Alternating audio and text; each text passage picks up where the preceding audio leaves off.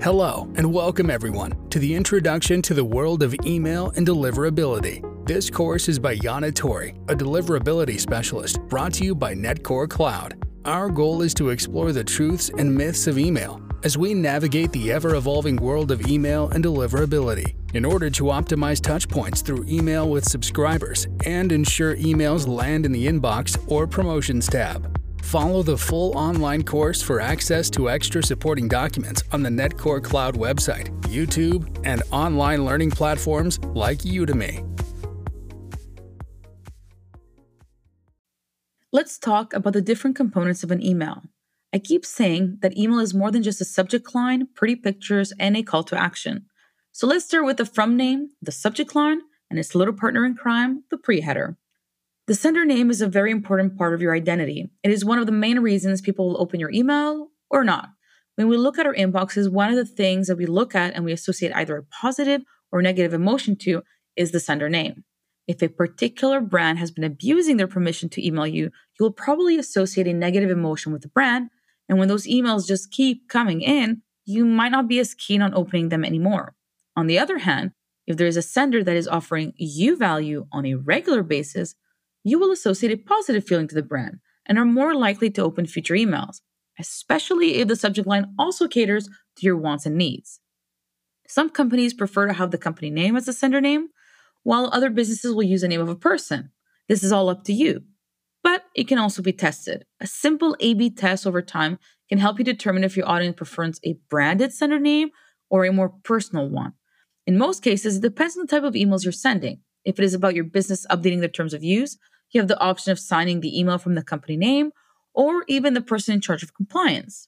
Every business is different, and certain things we take for granted or we set up and forget can always be rethought.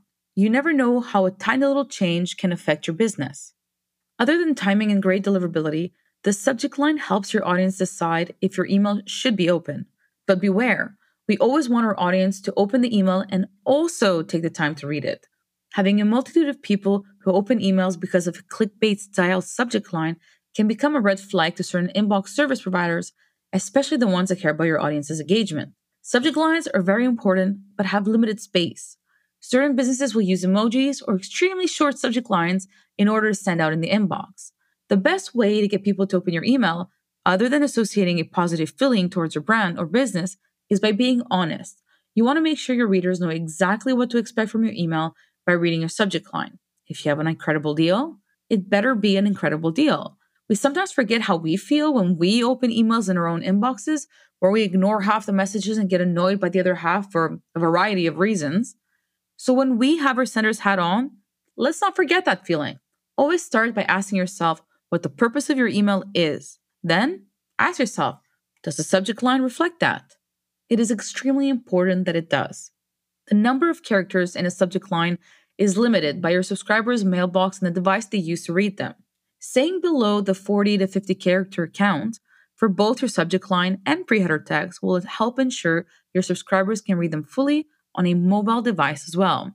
To be sure, always test. Another thing to look out for are emojis and special fonts. From subject lines to content in your email's body, emojis and special fonts can sound fun, but do not remain consistent between inboxes. Not only can screen readers have a hard time reading them or not be able to read them at all, they can completely break or show strange things. Keep things simple and please test your emails in different mailbox providers to ensure everything looks great.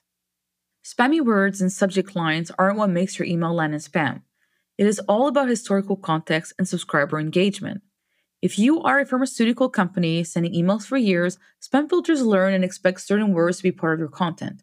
If, on the other hand, you're the owner of a domain and send emails to people who don't know you, show negative signs of engagement, such as clicking on spam or simply ignoring all your emails, you will have a hard time inboxing.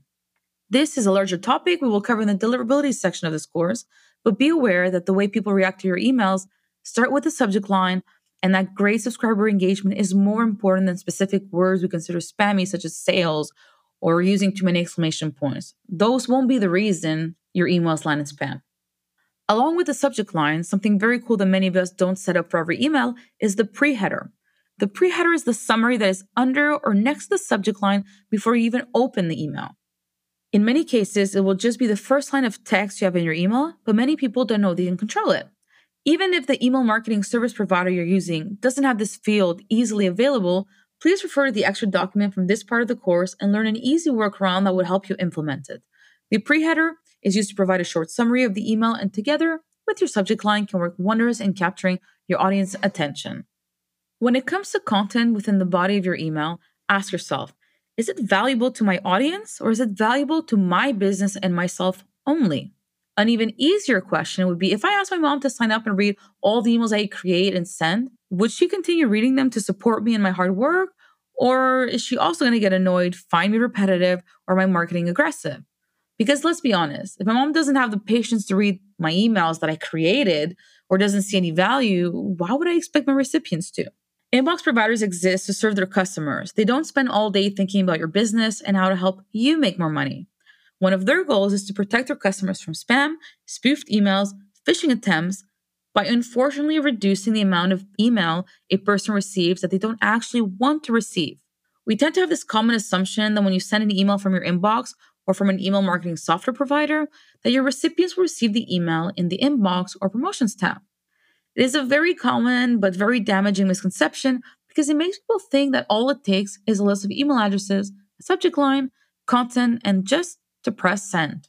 Instead of strategizing with a customer truly in mind and thinking about every little detail that would really bring a return, like diving into data to do better segmentation or creating amazing subscribers' life cycles, isn't what we're usually pushed to do. The best emails are the ones that have a very clear purpose. Are you selling something? Then sell it. Are you trying to inform people of a change? Then inform them. It's just as easy as that. We sometimes see what other businesses are doing, and then we get stuck trying to imitate them. We try to be clever, interesting, exciting by trying the wrong tactics that don't fit our brand. Sometimes being clear and direct is the best way to get people to do what you want without even pushing or annoying anyone.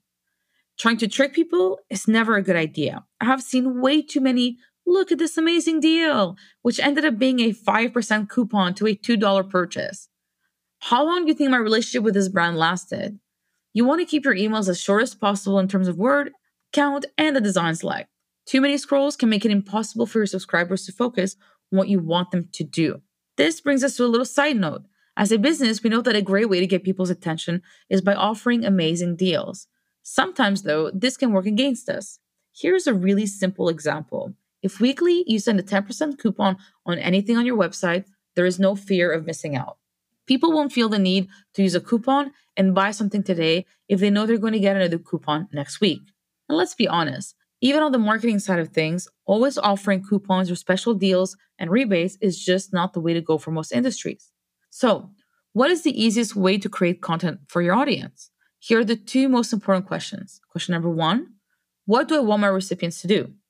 I want them to read an article, inform them of changes, make them purchase something, ask them for a review, notify, get them to sign up for something. There is so much I can want or ask from a contact on my list. Question number two What does my audience need from me or find valuable? This is where you need to be creative and clever. How do you offer value while also getting your needs met as a marketer? And remember, your real goal doesn't need to be the CTA in your email. Your true call to action can be on the website after they click the link. Give them an experience and a story to follow. So let's take a simple fashion example. You can let people know they are running out of time for items you're liquidating, as a new collection will come and replace everything. You're instilling a fear of missing out instead of just giving a rebate because things are on clearance. You're informing customers by piquing their interest, and you are technically selling. An email with a clear goal sell as much of the previous collection and inform of the new one. So, what does this do in the customer's mind? Well, it reminds them that your business exists, that you, you satisfy their curiosity about what's happening with your brand, and any product that they might have wanted to buy, you start making them think, hmm, what if this is my last chance? So, what are the other important parts when it comes to marketing, email, and content? Within every email, the best way to ensure you have no issues when it comes to compliance is by ensuring you have permission to send your emails, ensure you have your company address at the bottom of the email, a working unsubscribe link, and a preference center if that's possible. This is mainly for compliance reasons. And as we will learn in later sections, you definitely prefer an unsubscribe versus spam complaint. Trust me, I know. Feel free to connect with us on LinkedIn at NetCore Cloud or at Yanna Torry, and we'll answer all your questions. Thanks for listening to this part of the course created by Yanna Torry and brought to you by Netcore Cloud, a global MarTech product company that helps brands create amazing digital experiences with a range of products that help in acquisition, engagement, and retention by revolutionizing the way marketing and product teams engage with consumers.